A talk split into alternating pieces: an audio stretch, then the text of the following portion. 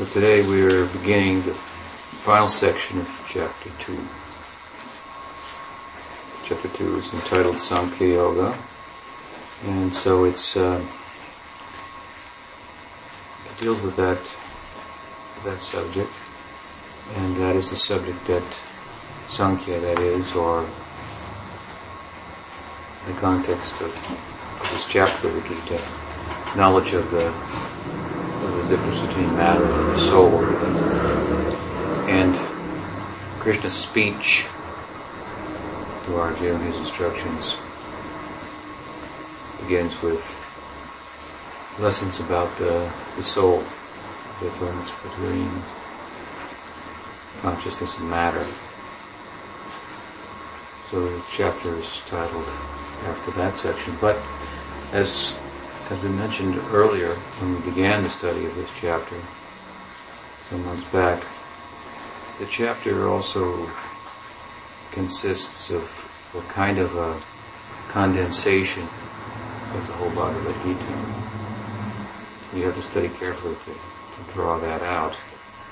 But we found thus far in this chapter that there is a discussion of Dharma. Principle of the Guru is introduced. Arjuna becomes a disciple of Krishna. Shashastaham Sadi Momentum Pratamam. Dharma is discussed. difference between matter and consciousness discussed. That began Samkhya. Concept of Karma Yoga or uh, Nishkam Karma Yoga, working without attachment to the fruits of one's activity has been introduced covert way bhakti yoga has been introduced and appears throughout the chapter. The supremacy of Krishna is also brought out very subtly here and there. And so in a very general sense, it's kind of a summary of, of what's to come, which is appropriate for the beginning of, of the book. And of course, as with all the various beginnings of the Bhagavad Gita, so here they are more or less a uh, condensed presentation of the whole book as an introduction to any book would be. What I mean by various beginnings we've discussed begins Dharma Kshetra, Kurukshetra, and we discussed how the whole Bhagavad Gita, in a sense, is found in, in that verse. The essence of the Gita is found Tanayoru Bayor Madera Tamstapaya Mechuta. Later on in the first chapter, that verse means, for those of you that don't remember, Arjuna asks Krishna to bring the chariot forward so that he can see who's present there. And Krishna takes his place as the chariot driver of Arjuna. This is, in a sense, the essence of the Bhagavad Gita, where devotion causes the Supreme God to become its own servant. Love is supreme. So, uh, and that verse is, of course, followed by Krishna bringing Arjuna before the armies and showing him his attachment. So, in so many ways, in the first chapter, in the various beginnings, we can say. The whole book is contained, and so similarly here in the second chapter, in a general sense. And now we come to this last section, which is introduced by a thoughtful question, a series of questions uh, by Arjuna, all in one verse.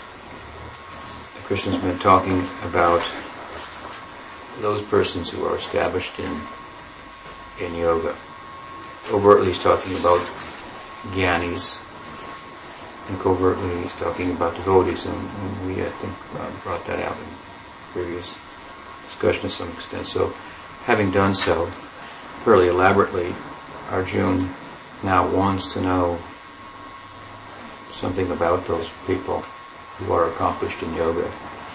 Krishna's talked about what it means, but Arjuna is asking for something very practical how to recognize them. So Arjuna Vachastita Pragnasya Kalbhasha Samadhi Stasya Keshava Stitadi Kim Prabhaseta Kim Asita Brajeta Kim. So Arjuna says, What, O Keshava, are the characteristics of one who's accomplished in meditation and steady in intelligence. How does such a steady person speak? How does he sit? And how does he move? So these are good questions. We hear questions like this uh, these days. How to recognize uh, an advanced devotee. And other than the answers here, of course, there are many ways to answer that question, but other than ways in which Krishna is answered here, it's important to note that we see things, we can recognize things according to our qualification. So there has to be something in the seer. Set of beauty lies in the beholder. So if I look under the hood of a car, that should hardly tell me what's there. but when he looks, he can see everything, where it goes, and what it means, and sees the whole car running and so forth. So, similarly, to recognize even Krishna, for that matter, who could be more qualified than Krishna. It takes some qualification. Prabhupada was fond of saying only a few people, Pandavas and a few others, recognized Krishna to be uh, the supreme God. So it, it's important to note that uh, in order to recognize such a person, it said it uh, like attracts like. It takes one to know one, but we can't be necessarily a great soul. We don't have to be a great soul to recognize a great soul, but the, the greater we are, in a sense, the more spiritually awake we are, the more we we can recognize. We have at least uh, basic qualifications of of really wanting to know. In other words, we ask the question, but but do you want to know? Because if you know and I say it's right there, and you ask me and you trust me, then what will you do? So how much you want to know will be determined by how you react if some such person comes before you or is pointed out to you. So it's incumbent upon us to have some genuine interest. I said before, as Prabhupada used to say, everyone doesn't need a guru. He used to say only people who are very serious about making spiritual progress. Arjuna is certainly serious, and so he's asked the question, and Krishna will respond. In his question, however, he wants to know the characteristics of one who is accomplished in meditation and steady in intelligence. So it should be understood that in order to be accomplished in meditation, one has to be steady in his intelligence. Sometimes in the uh, Bhakti Vinod Paribhaka, as Bhakti Samsarstha used to like to call our our group, there's a, a caution about meditating upon the Leelas of, of Radha and Krishna. I'm sure you've all heard it. And other than a kind of a puritanical consideration or a Victorian almost influence, Bhaktisiddhanta Saraswati Thakur, of course, was preaching and Bhaktivinoda Thakur at a time when Britain was occupying India and India's spiritual eroticism and its goddesses, and you could find their sculptures on on the walls and fronts of different temples and so forth. And last but not least, the Brajalila of Krishna was very shocking to them, difficult for them to understand. And they were influential to the extent that many, many pious and educated Hindus were intimidated by their questioning of this aspect of Hinduism, Hindu spirituality, and Vaishnavism. In fact, some of them concluded that the closest thing to the quote unquote true religion, which of course was considered to be Christianity by them, was Vaishnavism. But it all went to hell when we got to the Bhagavad Purana in the 10th canto. And the mm-hmm. so-called God was proved to be an immoral man. Not only did he have relationships with somebody else's wives, but he had 16,108 wives himself. so they couldn't uh, understand all these things, and the force of their influence intimidated a large number of the Hindus, and various Hindu reform movements sprung up from this, where they, uh, even in asserting Hinduism, standing up for Hinduism, they took out certain elements or brushed away certain elements or called them interpolations and so forth. Of course, our Sampradaya Bhaktivinoda Thakur stood up for the Bhagavatam and Chaitanya Mahaprabhu's teaching and so forth, and certainly Bhaktisiddhanta Saraswati Thakur. But that being the their impression, their experience of the West, influenced, no doubt, the way in which they would preach about these things. That and the fact that many people in India did misunderstand such a high thing as Radha and Krishna's Leela. So nowadays, of course, things have changed quite a bit, and the Krishna book or, or the tenth canto of the Bhagavatam would hardly be a, considered a racy novel. People wouldn't get too confused that reading that that it was wasn't something that was spiritual. Know, it's less likely, I would think. But as I say, my point is that other than those reasons for cautioning. There's a practical consideration also. And here it's brought out in Arjun's question. He wants to know what if someone who's accomplished in meditation is like. And he also qualifies that someone who's accomplished in meditation must be steady in their intelligence. So the point is that meditation, anyone can sit and think about something or try not to think about something and uh, try to focus their mind and call it meditation. But actually, that's not really what we mean by meditation. It may be in a very rudimentary sense, in a very basic sense.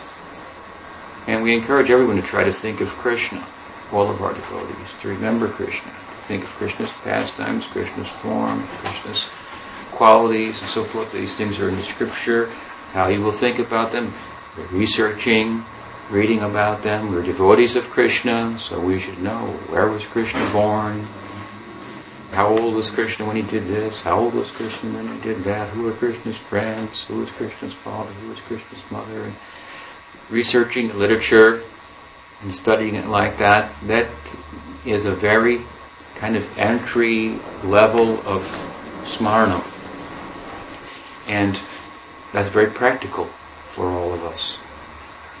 We do Shravanam, Kirtanam, Smaranam. These are the three principal arms or limbs of the ninefold bhakti enunciated by Prahlad in the Bhagavatam that the Bhagavatam emphasizes. Shravanam, Kirtanam, Smaranam. So, we're not against Smaranam, we're not against meditation, but we want to stress that meditation, to really do effectively, requires some purification of the heart. Kirtan doesn't. Hearing doesn't. You can hear something, you can do kirtan, and uh, you don't have to have uh, a pure heart. But to sit down and meditate, then pure heart means, well, you haven't got as many desires. Those are the things that make you get up. That's what makes you move. So to the extent that they're cleansed away, we can sit peacefully, the mind can concentrate. It's very practical. And Bhagavad Gita emphasizes this uh, over and over again in these first six chapters. So steady intelligence in the context of our school of Vedanta, our school of Vaishnavism, Mahaprabhu's teaching, Rupa Goswami's teaching, what is that steady intelligence called? Who can say? Nishta steady intelligence.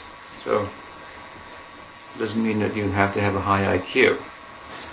It means that your practice, your spiritual practice, your sadhana, is guided by intelligence to the extent that, in spite of the mind's or the senses' movement away from the practice, by intelligence, we keep them focused. The practice continues. This is a very of course, basic idea. of nishta. So the extent to which we forego the material sense objects and focus ourselves on our practice. This is nishta. And according to Bhagavatam, this nishta is such that Nastaprayeshu abhadreshu nityam bhagavata seva bhagavati uttama shloki bhakti bhavati naishtiki. All so many base uh, things, you know, distractions, narthas are uh, removed from our heart. Practice becomes steady day and night, constant. So, what's implied here is that this kind of vyavasayatmika buddhir, as the term was used earlier in this chapter itself, when Krishna began his discussion about another kind of dharma, sanatan dharma, and ultimately prema dharma. He said, vyavasayatmika buddhir ekeha kurunandana.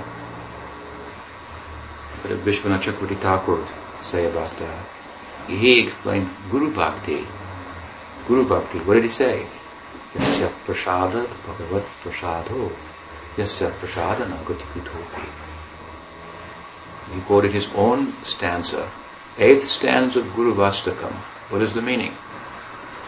Yasya prasada bhagavat prasado. Yasya prasada nagati. That by pleasing the spiritual master, Krishna becomes pleased. And without pleasing the spiritual master, there's no possibility of pleasing Krishna. He said, this is Vyavasayatmika Buddhi. Now he didn't elaborate there. He said, oh, and then uh, the spiritual master teaches us to hear and chant, and I pray to become attached to all those things, his instructions. As Prabhupada said, worship of the Guru is not just a festival of fruits and flowers but its dedication to the words of the Guru, putting them into practice and so forth. Vishwanath Chakravarti Thakur emphasized those things, but let me explain something about this stanza. Yasyat prasada bhagavat prasada yasyat prasada This is Vyavasayatmika Buddhi in the truest sense of the term of bhakti. Vyavasayatmika buddhi means, again, fixed intelligence. So, one point, in Mahabharata, there's a nice story of how the Pandavas were trained to be archers by Dronacharya. Drona was their military guru. So one day, they were uh, called by Drona, and he had placed a decoy of a bird in the top of a tree. And so he called the five brothers in and he lined them up and said, okay, go forward. I don't recall the order, but Orders. Do this, dear. Take aim. So he took aim and Drona said, what do you see? He said, I see the sky. I see the tree. I see the branches. I see the bird. And I see the eye of the bird. What the order of Drona was, they were to shoot the eye of the bird. So, Drona said, sit down. Next. Bhima came. Look up. Take aim. What do you see? I see the tree.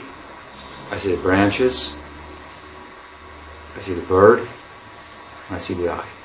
Sit down. Nakula come. Take aim. What do you see? I see the branches, I see the bird, I see the eye of the bird. Sit down. Sahadev, come. Take aim. What do you see? I see the bird. I see the eye of the bird. Sit down. Arjun. Arjun took his place. He aimed. Take aim, Arjun. Arjun was, of course, the best student of Drona in terms of archery, and he asked, What do you see? He said, I see the eye of the bird. He said, Do you see anything else? No, Gurudev. Do you see the sky? No. Do you see the tree? No. Do you see the branches? No. Do you see the bird? No. Just the eye? Yes, just the eye. Shoot, he said. So, this is Vyavasayatmika Buddhi. We have to know where we want to go to go there. We have to focus our attention.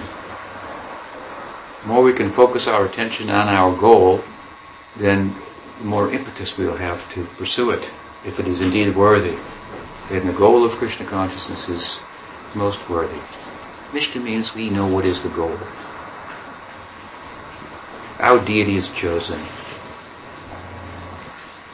We know what is our aim, and then our practice is centered around that. But why yasya prasadat bhagavat prasado yasya prasadanagati kutopi? Is Guru Bhakti is secondary. If you can't do Bhakti, I remember I met one uh, one fellow. He called himself a Janani. Janani. Janani yogi, and I was talking with him quite some few years back, and he was saying he was attracted to Janani yoga, and uh, he said, but yeah, there's some bhaktis also in our ashram. He said, the ladies they just love the guru so they have Guru Bhakti, that's Bhakti. It was a kind of a lower thing. It might have been. But uh, anyway, then I explained some things and I spoke for some time with some enthusiasm about Bhakti, Shuddha Bhakti. And then he said, you know, for Bhakti, you sure got a lot of Janani. I said, know, that's real Bhakti. Prema Bhakti Jahvite Avidya Vinashya. So Prema Bhakti, who has Prem can Avidya Vinash destroy ignorance, knowledge must be present in that kind of bhakti. That bhakti is pregnant with knowledge. It has as its foundation Advai Gyan Tattva. Bhaktisiddhanta Saraswati Thakur said, bhajan, you may not even be able to do bhajan in this life. I don't want to discourage anyone, but it's a gradual process. To do bhajan means you have to have some qualification. Sit, practice, and know where you're going, and go there. Visit there and come back. Visit there and come back. Until you go there and don't return. Don't be discouraged by that. Bhaktisiddhanta Saraswati Thakur himself said, don't be too concerned about sitting in a solitary place and doing bhajan in this lifetime. Do practically, under good guidance, what you can do. Engage according to your capability. And every other level that is there to attain, that will be attained. This is not a forced process. Don't try to force your way there. Go naturally, happily. Don't be lazy. Don't neglect. But don't try to go where you're, you don't have the qualification to go. You may aspire to go, and know how to go. He said bhajan is performed on the uh, ground of Advaigyan Tattva. Advaigyan Tattva. This is the statement of Bhagavatam in regards to the nature of the Absolute Truth. This is the most important verse of the Bhagavatam in terms of its explanation of Tattva. That in one other line. What is that line? Krishnas tu Bhagavan Swayam. Paribash sloka, Jiva Goswami says, it's the key to unlocking the treasure of the Bhagavatam. Krishnas tu Bhagavan Swayam and Advaigyan Tattva, what is the whole verse? Srila? Vedanti Tattva Paribrasta Paribrasta Bhaveti Paramatmati Bhagavan Vedanti Tattva Pavidas. So, not just anybody, but those who are Tattvavid, who know the Tattva, they have said this. Vadanti tat tattvavidas tattvam yad jnanam advayam. That the absolute truth is advay tattva, non-dual consciousness. And it appears in three phases, three phases, three moments of eternal time. Brahman, Paramatma, and Bhagwan. Brahmeti, Paramatmeti, Bhagavan iti Shabdite. And Bhagavan is mentioned third, so save the best for the for the last. Save the sweet for the end of the meal. This is an important shloka. important advice. So Bhagavan means the Lord with Leela. Anandamaya. Anandamaya Full face of joy. So if Godhead is joyful, Godhead must be cognizant and must exist. In other words, we can have existence that's not cognizant, but you can't have cognizance that doesn't exist. If the Absolute is cognizant, it must exist. Then you can have a cognizant existence that's not blissful, but if the Absolute is blissful, then it must exist, and must be cognizant. So there are these different faces of the Absolute, and they appear. Actually, God is one, Advaita Tattva, but He appears in these three different ways to three different kinds of transcendentalists who approach Him. To the Gyanis, He appears as Brahman. To the Yogis, He appears as Paramatma. To the Bhaktas, He appears as Bhagavan. The point of Bhaktisiddhanta Saraswati Thakur's is that real bhajan is done on the plane of Advaita Tattva, non-dual consciousness, non-dual knowledge, it means. Means it begins above duality. We may do something before that, but strictly speaking, we don't call it bhajan. We can do things that will promote our uh, life of bhajan as we become qualified and do things which will qualify us to come to the platform doing bhajan, all in the context of bhakti, hearing, chanting, some research type remembering and basic kind of remembering. We can do try to do pratyahar. That means withdraw from sense objects. Dharana. We can try to concentrate. But meditation, pratyahar, dharana, Jiva Goswami gives dhyan, after dharana comes dhyan. Dharana means to concentrate. Dhyan means to meditate. Dhruvanusmriti means deep, dhruv, anusmriti, fixed remembrance and samadhi. He's given this description.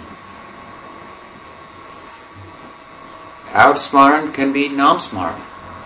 Jiva Goswami has also given a development. Namsmaranam Rupa Smarnam, Guna Smarnam, Lila Smarnam. So why should we necessarily jump to Lila Smarnam? Do Nam Smarnam. Nam Smarnam means japa.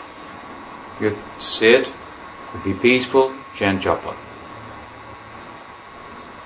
It's not, you know, 70 miles an hour down the road. This is not the idea of the japa, driving. You can chant anytime, but to do japa is uh, really the limb of smaran. Our dhyan, our, our mantra dhyan, three times a day, that is smaran. So, we can do these things. If you do these things properly, you can concentrate. There will come a time in the context of doing your nam japa, mantra japa, kirtan also. There will come a time when in the context of that, you will envision a particular form of the Lord. Jiva Goswami has explained these things. A particular form of the Lord which corresponds with your inner identity. The form of the Lord, particular form. You may be standing next to Radha. That is Swayam Bhagavan.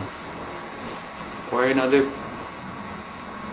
mellows of devotion. He has many shades of appearance. There's a difference.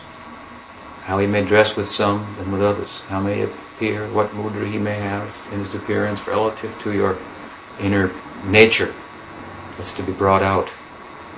So a particular form would be. You can meditate on that form.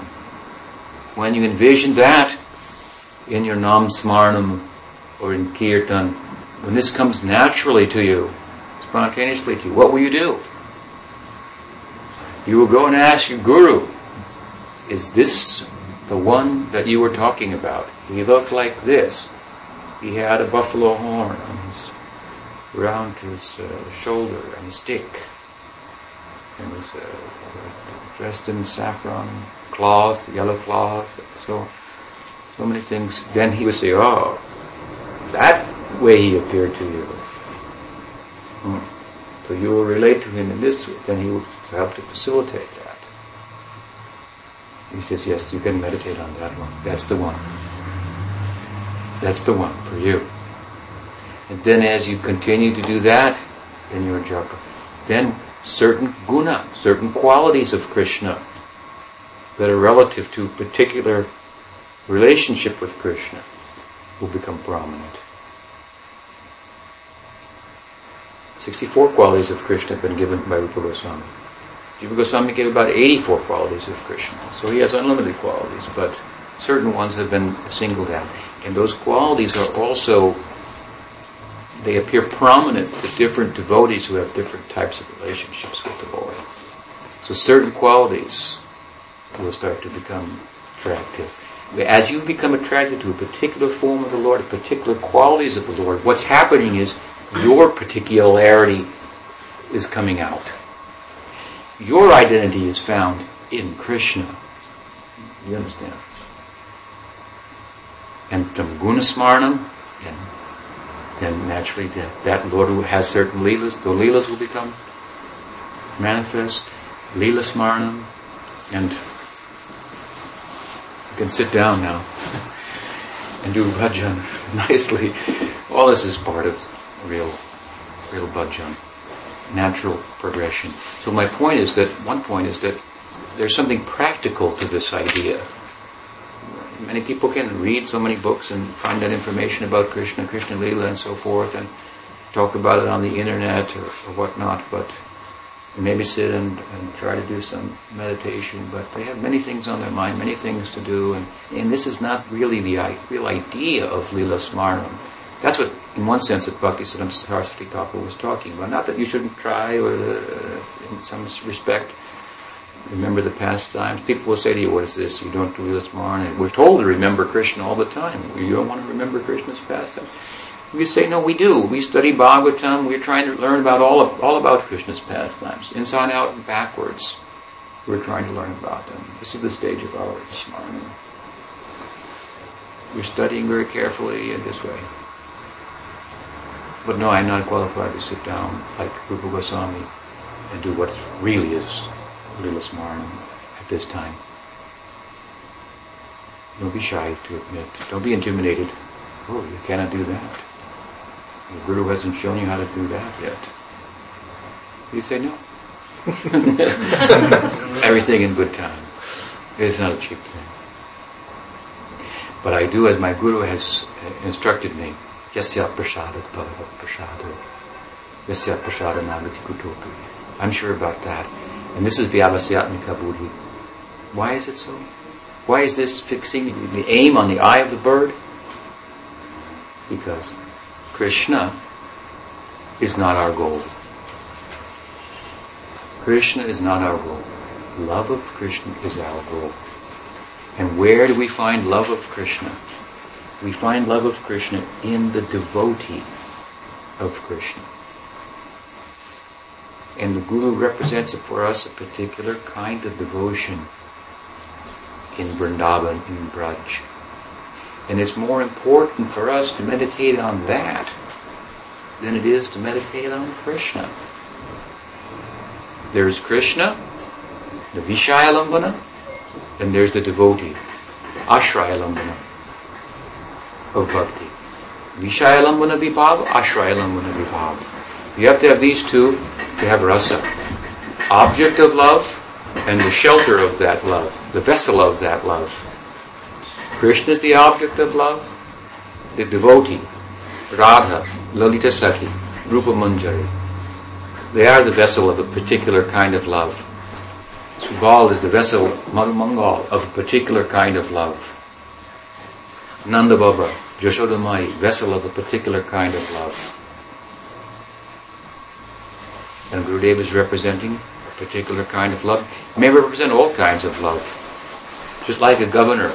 Let's say I'm the senator of California, but then I become the president. As a president, I represent all the states. But still, I have my own particular sympathy for California. And some people will vote for me from California, from the home state, and they'll have a particular liking for me, and even when I leave the position of presidency, I go back to California and live with them. But as the president, then I represent all the states. I can reciprocate accordingly. I can have a Texas feeling, I can have an Illinois feeling, a New York feeling, a feeling for New York, a feeling for all these different states. So it's like Arupa Goswami, Prabhupada. He wrote a book, Rasamrita Sindhu. So he's taking the position of president there. He's coming down from his own preoccupation to take a neutral position to represent everything. So he wrote Bhakti Rasamrita Sindhu. He wrote about Sakyarasa. He wrote about different kinds of Sakyarasa. He wrote about Dasirasa. He wrote about Vaidhi Bhakti. He wrote about Ragnu Bhakti. He wrote about Shingaras, Vatsalyaras, everything. But still he has his place. Ujjwal Nilmani, the sequel to Bhakti Rasamrita there he writes all about his own position in Krishna Lila. So, this way the Guru comes from a particular position, he's affiliated in a particular way, but he, he represents all. And depending on the nature of the recruiting, wide recruiting, then he may recruit from so many tastes, so many types. And then be positioned other places appropriately at times, and some may be in his group and stay in, in that group. And that is best. That is best for us. To be affiliated with a guru relative to our own particular nature. That we will thrive best in that situation. But it's not, we shouldn't think it's a problem. Once I told Puri Goswami Maharaj, I said that Sridhar Maharaj had said that Prabhupada, our Guru Maharaj, Bhaktivedanta Swami Prabhupada, had affinity for Sakyarasa. He spoke wonderfully about it, and it was his definite opinion, personal opinion. He gave other ways to think of it for persons who didn't like to think of it like that, but it was his personal opinion. And after that, some people complained. Some people in the who were in the International Society for Krishna Consciousness, they complained and said, "What's this? He's uh, criticizing Prabhupada, saying he's only in the Sakyarasa." So this criticism came from this. And Sridhar Maharaj heard that and he said, "What is that? They think it is a bad thing? I thought it was rather a compliment. And what do they think Sakyarasa is?" But they weren't the only ones to misunderstand. Some people on Sridhar Maharaj's side who affiliated with him, then they would preach that Prabhupada is only Masakya Rasa. If you want Madhurya Rasa, then you have to do this. You have to you have to be connected in this way. Sridhar Maharaj, and you have to call Prabhupada Swami Maharaj instead of Prabhupada, Prabhupada or whatever it is. And Ishtadikaris are everywhere. It's not just because you're affiliated with a great guru that suddenly you become great. Each side of the fence has its problems, misconceptions, and so forth. And about that second sector, I once brought it up to Maharaj. This was years years later, but I had occasion to talk with him, and I showed him one nice poem that Prabhupada had written where he expressed sentiments of Sakya Rasa that Sridhar Maharaj commented on elaborately. His poem on the Jaladuta, very beautiful. And I said to Puri Maharaj, he heard those two particular stanzas where Prabhupada speaks of yearning for going into the forest with Krishna and rolling in the in the Vrindavan forest and herding cows and so forth. So nice. And what is that? Sakyarasa. And then he said, but of course, uh, you don't know what he was thinking at the time, and, he kind of tried to play it down a little bit. And I said, anyway, Maharaj, I was wondering that some devotees have said that, oh, Prabhupada is uh, only in the Sakyarasa, and if you're in the Madhurya Rasa, then it's, if that's your nature, then it's a problem for you. And then he laughed, and he said, Baba, he said, if you get a guru who's situated in Sakyabhav, don't think you've got a problem. don't think that's a problem. I didn't think it was a problem. there are so many gurus out there. and where they're situated, we don't know. Arjuna asked this question to try to figure that out. but if, they, if he's got that, you're in good hands. If any, if any uh, alteration of your suit of clothes, spiritual clothes has to take place, he can send you to the altar. No, that's not a problem. An adjustment can be made if necessary. But who needs such adjustment? Who's even that interested? That even qualified? They may think about it, talk about it, but what is the qualification? And the fact of the matter is, if you actually qualified for such adjustment in a situation like that, see, it's not a problem. Real advancement in Krishna consciousness, you never feel there's a problem. If you're advancing in Krishna consciousness, then you don't feel that there's a problem. It's not a fear-based, something's missing. You feel satisfied. Gopakumar went many places, many lokas in Brihad Bhagavatamrita. He found he was dissatisfied in some place and moved on, but he wasn't having a problem. He was happy as he progressed naturally. And when there's a need for adjustment, and adjustment was made, all arrangements were made for him. We should qualify ourselves on this side and on that side, the higher side, all arrangements we would made. So yasya prasadat bhagavat prasad. This is vyavasayatmika buddhi. And this is uh, stitadi, fixed intelligence. This is, as I said, putting aim on the eye of the bird, not the bird, not the tree, not the sky, not the clouds. Just if we can focus on bhakti to Krishna, a particular kind of bhakti, love for Krishna, this should become clear in the stage of nishta. What kind of bhakti? Within Shuddha bhakti, within Braj bhakti, who is my deity? What form of Krishna? All these things come naturally. Then we'll see the Guru in light of that. That'll be our focus. More than on Krishna. I read something someone said, that someone sent me, questioning that what is this idea about the Guru and only through the Guru you can serve Krishna? Sounds like I heard this a lot of times, but I'm starting to wonder about that. Is that really Krishna conscious? After all, we're, aren't we supposed to have a direct relationship with Krishna? And this sounds, the language that was used was something like disempowering. It sounds a little bit disempowering, and I don't think we want anything to do with that.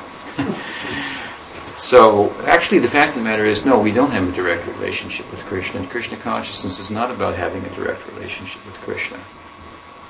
We should use our good intelligence to study all these scriptures and these Goswami Granthas and, and hear from sadhus so we know really what Krishna consciousness is.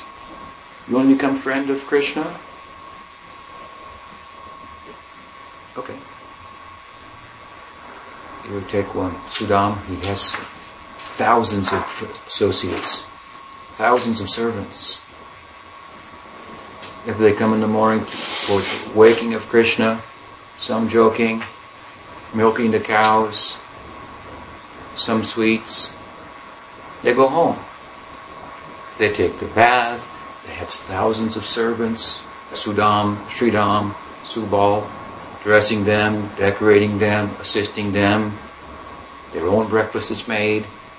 These are the portions of Krishna. Krishna's Swarup Shakti. Then they come back again to meet Krishna for going out and herding. So we hear about this. This one, that one, Sridam, Subal, so Krishna, or in Madhurya Rasa we hear so many different gopis. There are hundreds, and each one has thousands of maidservants and thousands of servants and friends. And we'll be serving those devotees.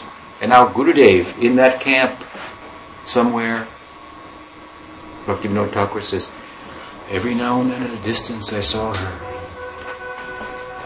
Radha.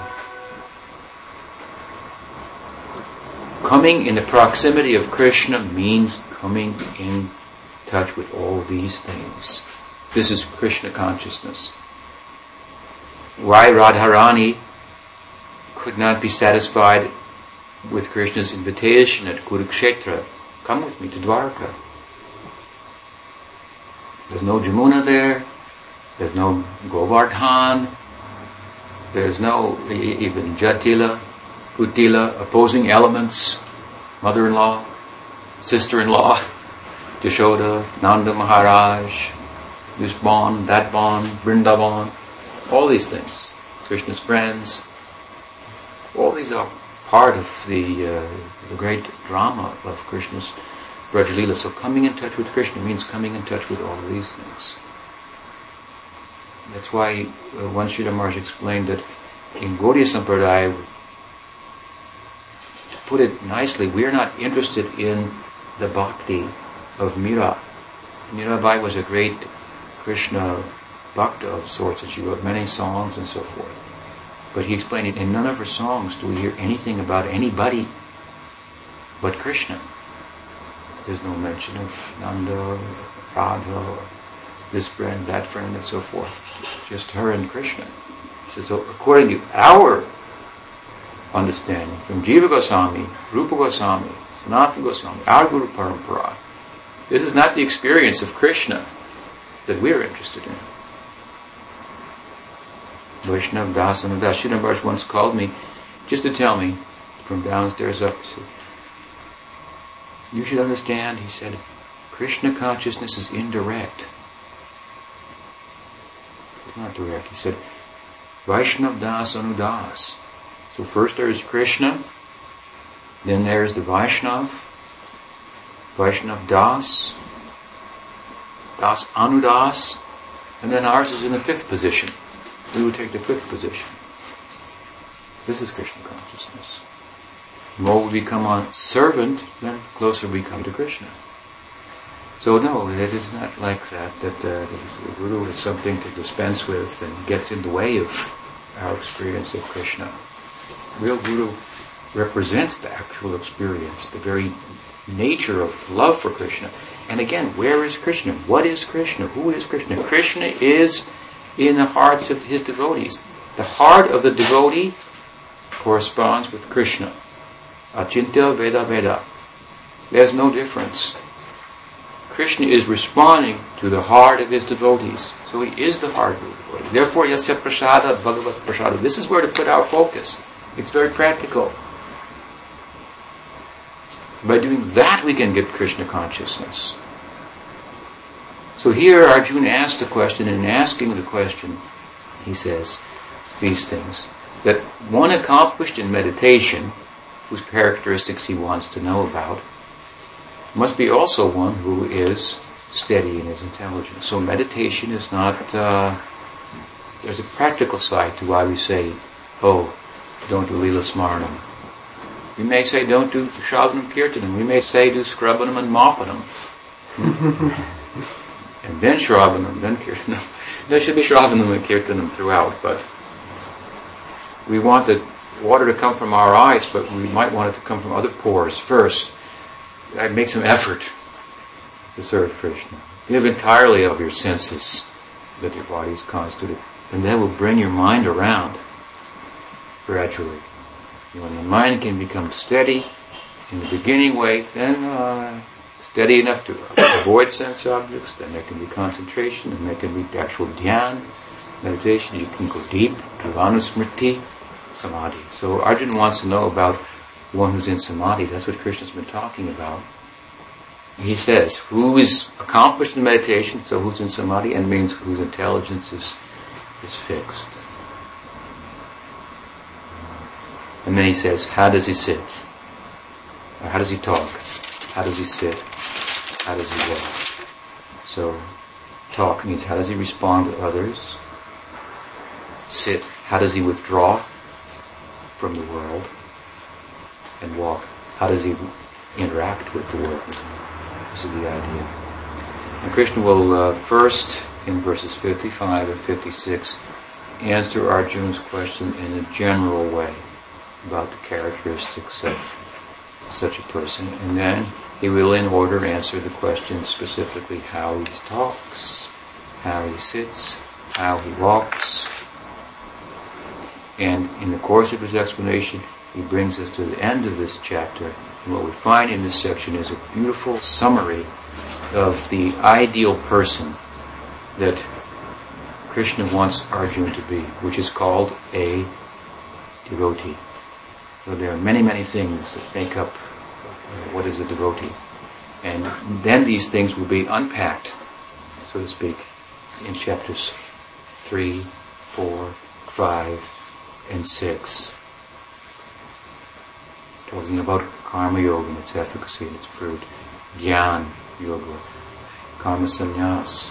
When we reach a position of knowledge, knowledge doesn't mean just information, it means realization, self knowledge.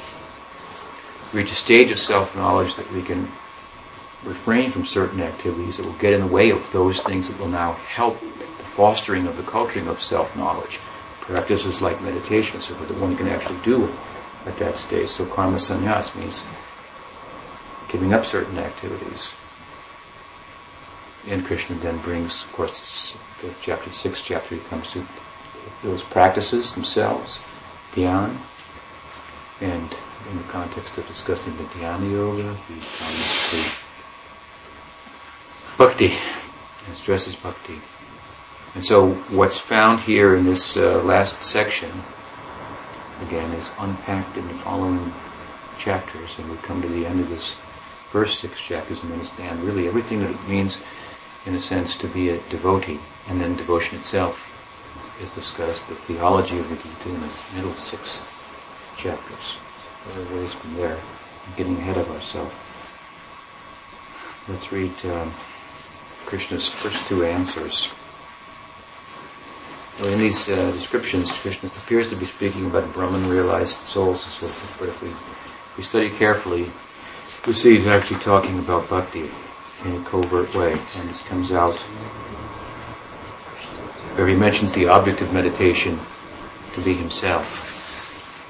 First it says, Lord speaks Sri Bhagavan Uvacha, Prajahati yada kaman sarvan parto manogatam atmani evat anathushta stita pragnas taduchate.